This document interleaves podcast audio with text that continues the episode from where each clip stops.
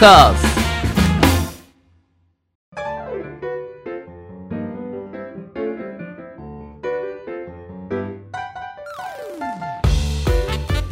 リスナーの皆様ご機嫌いかがでしょうか？e スポーツキャスターの R です。アシスタントの中村優香です。今週もどうぞよろしくお願いいたします。はいよろしくお願いいたしますでは早速ですがゲーマーの流儀とはどのような番組なのか初めて聞くリスナーの皆様のためにも中村さんご説明よろしくお願いします。はい。ではゲーマーの流儀とはどんな番組かと言いますと e スポーツ実況のパイオニア R さんからゲームにまつわるニュースの解説や最新情報ゲーム人生で学んだことプロゲーマーたちのすごすぎる実態などなどさまざまな角度からゲームの魅力楽しさをお伝えいただきます。トーカーズはい、それではゲーマーズニュースからいってみましょでは早速参ります。本日のニュースはうん。自由民主党朝日健太郎氏 e スポーツの地位についてコメントというニュースです、うん東京ヘッドラインの記事によりますと夏の参議院議員選挙が目前に迫ってきましたが元オリンピックビーチバレー選手で現職の朝日健太郎氏に任期中に特に印象に残っている出来事やエピソードについて教えてくださいと質問したところ朝日氏はオリンピックや e スポーツに関して競技力向上の取り組みの中でメダルの獲得が期待できる競技への支援に加えスケートボードなどのニュースポーツやウィンタースポーツの支援にも取り組みスポーツ全体の競技力の底上げを図りました。IOC が e スポーツに関するイベントを開催するなど e スポーツは新たなスポーツとして注目を集めていますが当初はさまざまな団体が存在する状況でした。それぞれの団体と意見交換をする中において団体を整理し最終的に JOC からスポーツ団体として承認を得ることができました。e スポーツが日本のスポーツ界で一定の地位を獲得したことを象徴する出来事だと思いますと話したということです。人気中の印象に残っていることが e スポーツ朝日さんが挙げられていますけれども、はい、でここでだいぶ e スポーツのねあのー体制も整ってきましたけれども、あるさん。いかがですか？そうですね、うん。あのーまあ今までってこう、まあ、ゲームがサブカルチャーという位置づけにあって、まあ、文化にはちょっとなりきれてないよねっていうところから、うん、まあ、e スポーツになって、まあ、e スポーツっていう言葉が世間に浸透した時に、えーまあ文化として、えー世間が認め始めたなと。このケーマーズニュースとかでも、うん。こう e スポーツに関わるいろんなこう専門学校であったりとか施設であったりとかイベントっていうのをご紹介してるんですけど、うん。それってやっぱりこの社会に基づいてる紐づいてるようなえーものがすごく多いじゃないですか。はい。なので、えー政治にこう携わってる皆さんももう e スポーツっていうものを認識しているしじゃあその e スポーツっていうものが、えーうん。例えば定義として本当にスポーツなのかとか、えーそういった部分体を動かさないじゃないかっておっしゃる方もいらっしゃるし、うん。ただスポーツの定義って、えー、と語源で言うとえー競技っていう部分が強い色が強いので必ずしも体を動かすイコールスポーツではないっていう考え方とかも結構あって、えなので、まあ、e スポーツっていうものが、えーじゃあどういうふうに認められるべきかどういうあり方をするべきかっていうのって結構こう議論されるところが多かったんでえすよね。うんまあさまざまな団体が、まあ、それこそ e, e スポーツって言ったもん勝ちみたいなところがあるんでもう勝手にその日本なんちゃら連合連盟とかいっぱいあったんですけど、はいまあ、そういう部分も整理してで最終的にスポーツ団体として承認を得ることができた。っていうのはまあ喜ばしいことですよね。うん。でうん一定の地位を獲得、えーしたことが意味があるっていうお話をされてるんですけど、はい。えー何かっていうとつまりこういった一定の地位がありますよと。承認を得てますよっていうことで、えーできることっていうのは初めてできることがたくさんあると。うん。なので、えーまあ要するにこうなんていうんですかね。組織の中でこれがこの承認が得られないと、えーこういう大会できませんよとかこういうイベントできませんよとかっていうのがたくさんあるんですよね。うん。で、えーその条件が、えークリアされた。っていうふうに考えるとうん。分かりやすい、まあ、つまり実績解除したせおかげでえ強え魔法がたくさん使えるようになったっておおはい。考えると そこもゲームでね。分かりやすい、はい。はい、なるほどです。だからうん。大きなことだよね、うーんでつまり、うん。えーこれからもっともっと今まで以上に大きな動きができるようになるよねっていうことだと思います、うん。それが e スポーツの地位が向上したっていうことですね、はい。あのー参議院議員選挙がまあ来月7月かうん。にあってその直前でのこの朝日さんのはい。e スポーツへのコメント、はい。どなんかこう何も考えずにこううん。おっしゃってるようにはこうお見受けしないんですけど、もう分かりやすくうん、若い世代の票が欲しい、うーんなるほど。そういう人がいてもいい。だってうん。本当にそれで動いてくれたら、えっと、そういうことじゃないですか、うん。本来選挙って、えーそうあるべきで、えー自分たちがこうしてほしいなっていうものに対して投票するっていうのは、えーすごくあの原理的な、うん。えー考え方だと思うんですよね。はい。実際じゃあ動いてくれるかどうか分かんないじゃんっていう意見もあると思うんですけど、でもこういうふうに言及してくれる人が増えてうん。票が動いたってなったらえじゃあこれもっとやってった方がいいじゃんとかってうん。うんなりかねないんですよね。はい。でもっと私深読みさせていただくならば最近のこうん。の政治とか選挙に出馬される方って、まあ、例えばこの朝日健太郎選手もあの元オリンピックビーチバレーの選手で自分はあのプロバレーボールの、えープレイヤーだった時に多分見てたんですよね。うんうんあであ朝日さんだと思って見てたんですけどオリンピック選手だったりとか、えー歌手の方だったりとか要するに知名度が世間的にある人って結構出馬されてるイメージがあるんですよ。ってことはですようん。これから e スポーツがこう社会の中で結構大きな存在になっていった時にじゃあ e スポーツの世界で活躍してた人とか e スポーツの世界で影響力のある人が政治の世界に出馬することって全然あると思うんですよ。はい。つまりお？え？はい。え？社会派を気取ってるこの実況者っぽいうん。この眼鏡、あれ？10年後に？って思うでしょ？えそっちに持ってくんだ。はい。えもしかして？もしかしてってなるじゃないですか、はいはい。でも本当にちなみに自分に関してはうん。本当に苦手だからそういうの全く興味がないんですよ。はい。今はね、うん。今はってあえて言いますけど。でも自分以外の人で例えば今活躍してるプロゲーマーが今度どこどことから出馬とかは、これもしかしたらあるんじゃない？みたいなのは思います、はいはい。はい、そうなったらうん。応援するだろうなとか、しかないですよね。ううん。んどうなんだろう？そどういうマニフェストとか掲げるのかなとか。結構気になりますよはい。ね。うん。でもね、うん。そういったプロの元プロの方がうん。出馬するっていうのは、e スポーツの世界を、うん。まあ、業界を明るくするって大きな一歩にもつながる可能性ありますもんね。e スポーツのことを言ってほしいですよね、うんマニフェストで。ね。全然違う税金のこととか言われてもいやそこは違くねってなっちゃうじゃないですか。ね。うん。まあ、だけどそういう未来も遠くないんじゃないかなって、うん。まあ、この記事直接的にはねはい。あの関係ないとしても、うん。なんか政治の世界で e スポーツって言われるようになるってことは、うん。10年20年後にはね、うん。なんかそういうこともあるのかなって思いました。はい。ねはい。もっともっと多分 e スポーツが重視されていく時代になってきますから、そうですね。そういうこともありえそうですね。ありそうです。ということで以上ゲーマーズニュースでした。トーカーズ!ゲームに特化しまくりトーク番組ゲーマーの流儀。続いてはこちらのコーナーです中村優香の聞いてみましょう。私中村優香が R さんに聞きたいことを聞くうん。ごくごくシンプルなコーナーではございますが、が。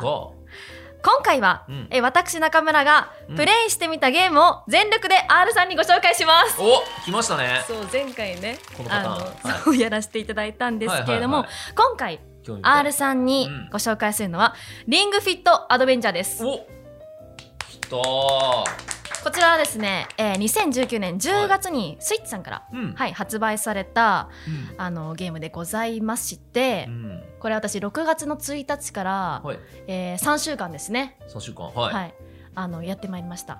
えもうガチで？やってきました。もうガチで。あだから今日ちょっとなんかアスリートっぽい顔つきだったんですね。あそうですか。ちょっとあの目がねキリッとして、まあそうですね。はい。はい。はい、こちらを一通りやってきたんですけれどもはい。まず私が、あうん。まずこのゲームが、どういうものかと言いますと、はい。任天堂のスイッチにはい。えー、とリングをですねうん。連動させて、うん。それをあの体でなんだろう。まあ、ゲームでありながら体を使って、えー中の要素をクリアしていくみたいなうん。感じですよね。そうですね。うん。なんですけれどもけれども、まず中村がやってみて、うん。このゲームいいなって思ったことがはい。あります。はい、まず1、うん。家でできる運動。家でできる運動確かに。ジムとか。スペース取らないしね、そうなんですよ。ジムとか行くのうん。もうジム行くだけで心折れる時あるじゃないですか。ちょっとそれは個人差あると思うんですけど。個人差あるかもしれない。人差あると思うんですけど、まあまあそういう方もいらっしゃいますよね。通ったりするのも、はい。あもう億劫だなっていう方も、まあジムが続かない原因の一つではうん。あるかと思います。ジムは近ければ近いほどいいなんてよく言いますもんね。うんうんまあこれはあの健康的に体を動かす、しかもゲームをやりながらっていうのが、私はいいなって思っておりまして、はい、まあ家でできますよっていうことできますよ。あと人目が気にならん、おーなるほどね。めちゃくちゃ汗かいてはい。ストレッチなんだろう腹筋とかうんスクワットとかもめちゃくちゃやるんですけど、ジョギングとかも、うん汗かきますよね。結構あの女性の方とかそのジムに行くけど、うん。人目が気になるからちょっとなんか続かなくなっちゃったみたいな話はなんかちらほら聞いたような気がします。やっぱり顔を崩しながら運動するのってうん。恥ずかしいんですね、一女性として。あ。ーなるほどね。うん。だからお家で、うんまあ、誰も見ていないで、うん。ああ言いながらうん。もう本当に痩せることはい。ゲーム楽しむことだけに集中できるのはいめちゃくちゃいいよね、あーと。思いましたそしてうん。3つ目。2週目のストーリーがあるんです。お一周つまり一周そう。クリアしたということですか？はい。すげえ。一周あのストーリー性でねはい。あのー進んでいくんですけど、まあ、最後に、まあ、ドラを倒すために進んでいく。運動を。はい。いいですか？あのお話遮るようなんですけど、はい。モードは何でやられてるんですか？モードですか？結構きつめでやりましたよ。お。負担が30くらいはい。あるんですけど、はい。私24でやってました。マジっすか？うん。えガチじゃないですか？うん。すげえ。はいはい。えってことは R さんもやってた？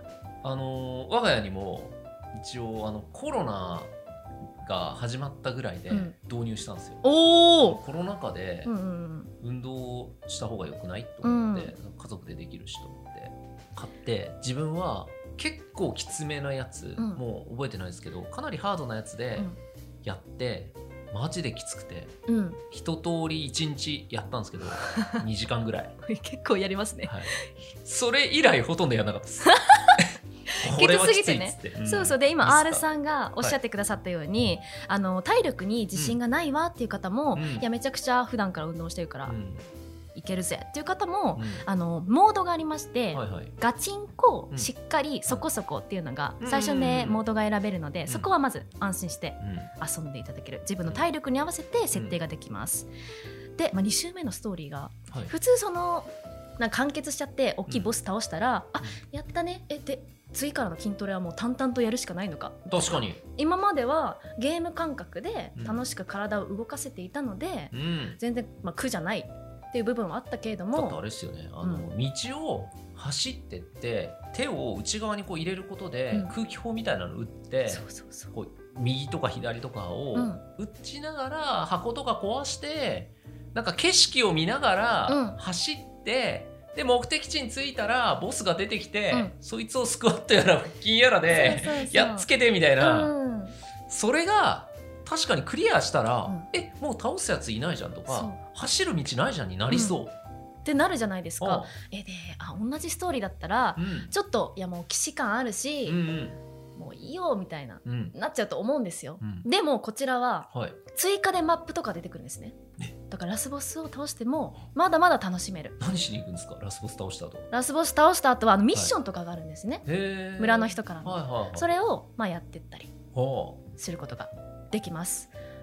あなので2周目1周目が終わったからといって、はい。もうそのままお尻にしまわないでください。確かに。はい、まだまだ体動かしながらゲームすることができます。そして4つ目ですね。私これすごい優秀だなって思って。はい。このリングフィットアドベンチャーってリング持って、はい。まあ、移動が基本的にジョギングなんですね。そうですね。その場でも足踏み。だって太ももにあれつけますよね。そうなんです、片一方、うん。はリングつけて、い、うん。まあ、ジョギングで移動していくんですけどいやこれってうんマンションとかアパートの方ってうん。音気になりません？確かに。無理じゃんって思ったんですけどそんな方もご安心です。何？サイレントモードがあります。え？そう。それ知らないです。サイレントモードっていうのは、普通はジョギングで足踏みで進んでいくんですけれども、うん。サイレントモードだと屈伸になりますなるほどね。ドタバタしなくていい。そっちの方がきつくない？あでもそんなに。い スクワットみたいなもんじゃないの？やスクワットゆっくりのうん。屈伸。あゆっくりですね。そうですだから大丈夫。ご安心してください。はい。そうなので、はい周りの騒音とかねうん。ご近所問題も気にしなくて大丈夫です。うん。に踏み台昇降ぐらいの感じですかね。そうですね、うん。うん、本当にそこはやってみたんですけど全然負荷にならないうん。ので膝にこう負担をかけすぎない。うんかけたかけたくないよっていう方でもこちらのね。運動っていうよりはその有酸素運動動かしてるよっていうのを大事にする運動って感じですよね。そうですね。うん。なのでそこら辺も変更できて優しいよねっていうことです。でちなみにですねはい。あの私こちら33時間21分ではい。一周しました。3週間ぐらいでうん。33時間とか結構やってますね。結構1日2時間とかやってましたね。やってますよね。え辛いと思うんですけど普通に。結構やりますね中村さんでもやっぱこううまいんですよね。魔物が出てきたらスクワットで倒すとか。でも最近踊ってるしね。え？いや。最近踊ってますよね結構ね。最近あのはい。TikTok とかで踊り始めて。そうですよね。そのキレが出てきたのもこのね、うん。リングフィットアドベンチャーのおかげかもしれなるません。ほど確かに、はい、うん、ですごくその33時間ってもううん。無限に続くわけではないじゃないですか。まあそうですね、うん、でまあ週2で、うんまあ、1時間くらいやったとしても半年くらいでは、うん。まあ、終わると思う、うんうん、時間なのでこうゲームライライトな方うん。でもこう気軽に取り込んでもらいやすい、まあしかも健康にいいのが素晴らしいと思いました。こ。れやっぱゲーム形式でやるとうん。習慣になりやすいじゃないですか、うんああそこまで今日行けたからもうちょっと進みたいなとか思うのがすごくいいと思うし、うんあの本当にまんべんなくリングと、まあ、太ももにうん。あの紐みたいなのつけてはいはい、やるのに、うん、こんなに全身くまなくやらされんのかって思ったんですよ。そう。腹筋とかも結構きついじゃないですか。お腹にね押し込むんですよねリリングを。ねうん。とか腕もそうだし、うん。でスクワットとかもあるし、うん、で結構ボスがガチンコだと硬い、そう。てかボスに大ボスにたどり着くまでにめちゃくちゃ疲れる。そう。嘘だろってここから始まるのかみたいな。うん。うんのはあったんで、うん。いや結構今その中村さんのやり込みを聞いてえマジでうん。すげえちゃんとやったんだなって思いました、で、えーとまあ、一応ねこのはい。検証するために体重を測っていきまして、すげえ。であの、まあ、リングフィットアドベンチャーやる代わりに他の条件を変えずに食生活とかは変えずに3週間ほどやってみた結果、うん。体重が2 4キロ減りました。おすげえ。リアルに。うん。だってそもそも痩せてるからそっから2.4って結構すごいじうゃないんですか、でな私の運動の出来具合としてはもともとは、えー、とスクワットはうんうん5回くらいしかできません。へえ、うん。意外。そう。なんですけど、はい。もう3週間終わった頃には1周した頃には、うん。もうバリバリできる。ようになっちゃった。バチコイって。太ももそう。太ももバッチコイになりましたね。マジで。そうでも2 4キロ痩せてたら、多分体全体締まってるから、うん。筋肉はついたけどむしろ細くなってるみたいなそうですね。うん。体脂肪はもうバッチリ減ってておよかった。そそうそう。あのウィーフィットってあったじゃないですか任ありましたね。天堂さんからねはい。前に。あれも私やってて R さんもねビフィットガチです。そうそうやってはいたって話をゲーマン流儀でもしたことがあると思うんですけど、あれはうん。ただあの指定されてうん筋トレやりましょうとか、そうですね。ジョギングやりましょうリモコン持って、だったと思うんですけどこれは本当になんかゲームのストーリーに合わせてうん。体を楽しく動かすことができるんでう、ん。WeFit よりもうん。さらに進化したじゃないですけど、確かに、さらにゲーム要素を盛り込んだうん、ゲームでいや素晴らしいと思いました。このゲーマーの流儀のためにやってるのにリアル生活のプラスにしてるあたりさすがですね。え でもうん。これはいつまでそれを続ける予定なんですか？リーグフィットは。いやえもうどうしましょうね。一段落ですか？一段落ついて、はい。でも私別でジム通ってたんですよ。はいはいはい。あの暗闇フィットネスって言ってああなんか最近ありますよね。それこそあのはい暗闇でボクササイズ、まあ、B モンスターってとこに通っててあれ真っ暗でその人目を気にしなくていいよっていうジムだったんですけど、まあ、行くのちょっと面倒くさいっていうのもありまして正直。で家でできるなら、うん。こっちのリングフィットアドベンチャーでいいし、うん。しかも人目気にならないから、うん。あこっちで続けていこうと思って今までのジム解約しちゃいました。それくらいいいなと思ったリングフィットアドベンチャーでございますなるほど、うん。これはじゃあもうしばらくはリングフィットでそうですね。うん、と決意しました。おそう。筋トレとあの有酸素運動バランスよく組み込まれてるんで、うん、この通りにやっとけばバランスよく引き締まっていくのではないかなと思い中皆さんに。村優香ファンにも貴重な体重の増減が聞こえるラジオ。ゲーマーの流儀最近そういえばなんかね、うん。シュッとしたなと思ってたらそういうことかみたいそうななんですよね。方もいらっしゃるかもしれなはいいですね、ゲームで引き締めました。はい。素晴らしいですね。やっぱりでも継続するっていうのうがん。すごい大事だし、それができるのは意志の強さなんでうん。さすがでございます、いや楽しくそれを継続させてくれたのはうん、リングフィットアドベンチャーさんです。はい。ゲームの力。そ多分にあったと。ううんいいですね。ちょっとやりたくなりました、素晴らしいプレゼン。ありがとうございままたね2週目もね R さんぜひしてみてください。す確かに。うん。はい。はい。ありがとうございます。はい。ということで以上中村優香の聞いてくださいはい。でした。あ聞かせていただきました。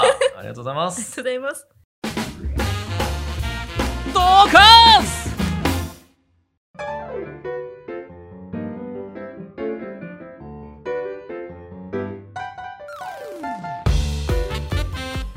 ゲーマーの流儀あっという間にエンディングのお時間です。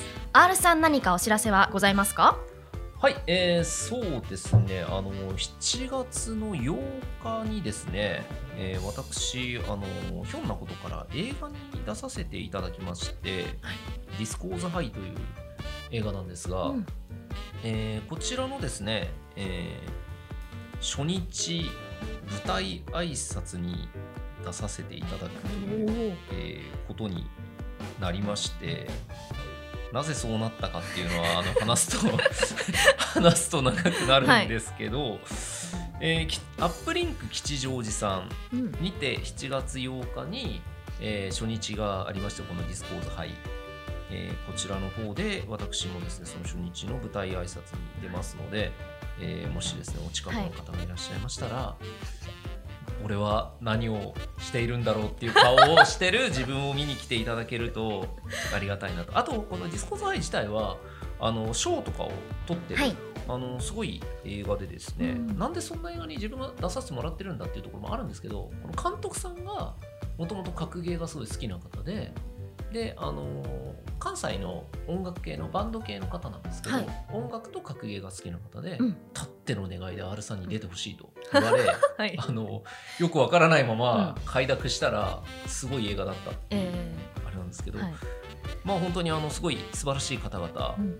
と一緒にあのお仕事させていただいたなっていう感覚はあるんで、うん。はい、ぜひこちらよろしくお願いいたします。はい。ディスコーズハイ、えー7月8日、アップリンク吉祥寺さんで、えーまずは初日ございます。はい。皆さんで俳優 R さんを見に行きましょう。恐ろしいですね。楽しみです、番組では R さんに聞きたいゲームの質問疑問を募集しています。本格的に選手を目指すには何をするべきかゲームと勉強の両立に悩んでいるなどなどゲームに関することであれば内容はどんなことでも構いません。メールアドレス r アットマークトーカーズ 2021.com もしくは番組公式ツイッターにお寄せください。はい、はいということではい、リスナーメールさんをねここでご紹介させてくだあさいうございます。ゲーマーネーム元きのこさんです。はい、ありがとうございます。R さん中村さんこんにちは。こんにちは。格闘ゲームってうん。セットプレイやコンボなどにうん。開発者の名前が付けられることってあるじゃないですか。ありますね。はい、ありますね。さんが作ったコンボははい。佐古スペシャルと言われたり、はい。時戸さんが作ったセットプレイは時戸式と呼ばれたり、うん。あとミゾテルさんが考えたうん。ブランカのウルコンで表裏をかけるセットプレイをうん。ミゾテルボンバーって言ったり。うん、私はこれが大好きです。うん、先駆者にして実用性を兼ね備えたスーパーアーツのようなスペシャル感にグッときます。そこで質問なのですがに、R さんも自ら考えたオリジナルセットプレーやコンボがあったりしますか？うん。それともしこれから発明した場合どのようなネーミングにしようとしていますか？うん。よければ教えていただきたいです。それでは収録頑張ってください。はい。はい。ありがとうございます元木の子さん。そうですね、うん。あのこちらはですねセットプレーやコンボに、まあ、開発者の名前が付けられるっていうのが、まあ、一応文化としてあって例えば中村さんが、うん。こう好んで使ってる強い連携とかあったら、うん。中村式とか言われるわけうですよ、んでもこれって本人で本人が提唱することってあんまりなくて。視聴者がつけるんですか？視聴者というか周りの人たちですね。うん要するにこの連携すごい強いんだよねって言うけど、えっと、分かりにくいじゃないですか。強い連携1強い連携2強い連携3みたいな。のがあるからだから、えー誰々さんがやってるよくやってる連携とか誰々さんしかやってるのを見たことない連携みたいなのを、うん。えーサコスペシャルとか、うん。時々式とかって言われて別に本人初じゃないんですよ基本。うん。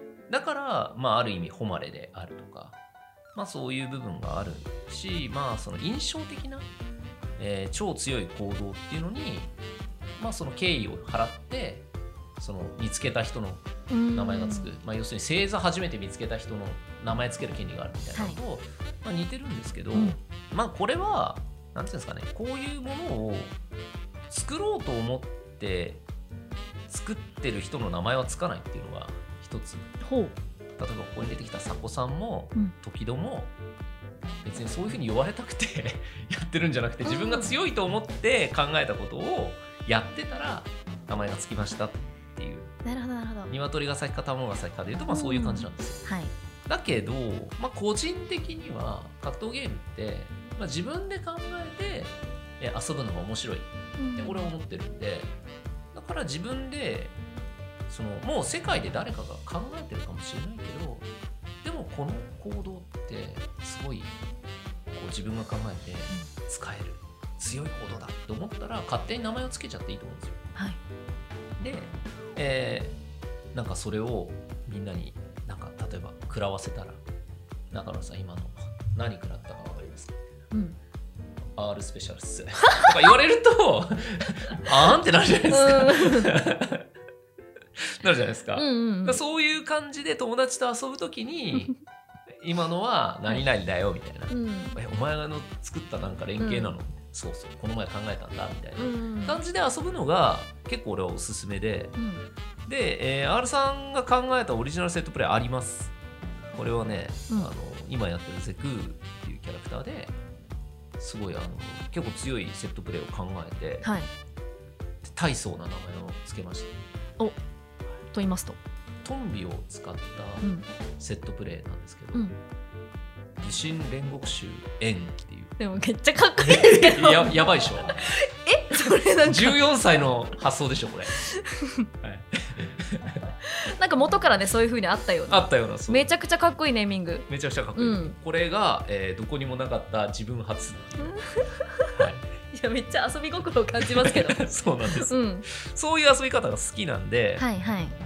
あのなんか言われるんですけど、うん。えそれってなんか元からあるセットプレイなんですかっていや俺の俺初俺初っつって、でえでな名前長すぎて何回も言わないと誰も覚えてくんないから武神煉獄衆円だよ、うん。円はトンビって書くんだよみたいなところまで無駄なこだわりを教えてあげてうん。この人ダメだみたいな感じになるんですけど。まあでも俺はなんか格闘ゲームってそういう風に、うん。えー自分で考えて、えー自分で遊んでいくっていうのが好きだから、うん。結構あのなんていうのそういうのやってるのは初心者とか中級者までじゃないっていう風に思われる方もいるかもしれないけど、別に全然あの上級者でもそういう遊び方してる人はいるんで俺以外にもね、はいぜひそういう感じで遊ぶことをおすすめです、うん。なのでいつかあの中村スペシャルもしくはもっとすごいやばい名前のやつをうん。お待ちしてます、でも全部漢字が30画くらいでも5個くらい 並べるとか あらさんこれどうですかね。五字熟語みたいなね。そうそうやばいやつ。やばいやつ。はい。あとこれかはい。ら開発した場合どのようなネーミングにしようとしていますか、開発した場合は、うん。そのそうなんていうんですかねよるじゃないですか。名前が先に来ることは基本なくて、うん、などういう行動によって何が起こるかで名前って変わるなるほど。ってるんで、うん。はい、また例えばスト6とかでうん。すごい頑張ってやって自分だけの、ね、セットプレー作ったら めちゃくちゃ名前考えてまた発表しますよ。また楽しみに考してまえますしたっつって。いやまたやばいの来そうだなということで元木の子さん、ありがとうございまありがとうしたございました。皆さんもリスナーメールねどしどし送ってください、はい、お待ちしております。はい。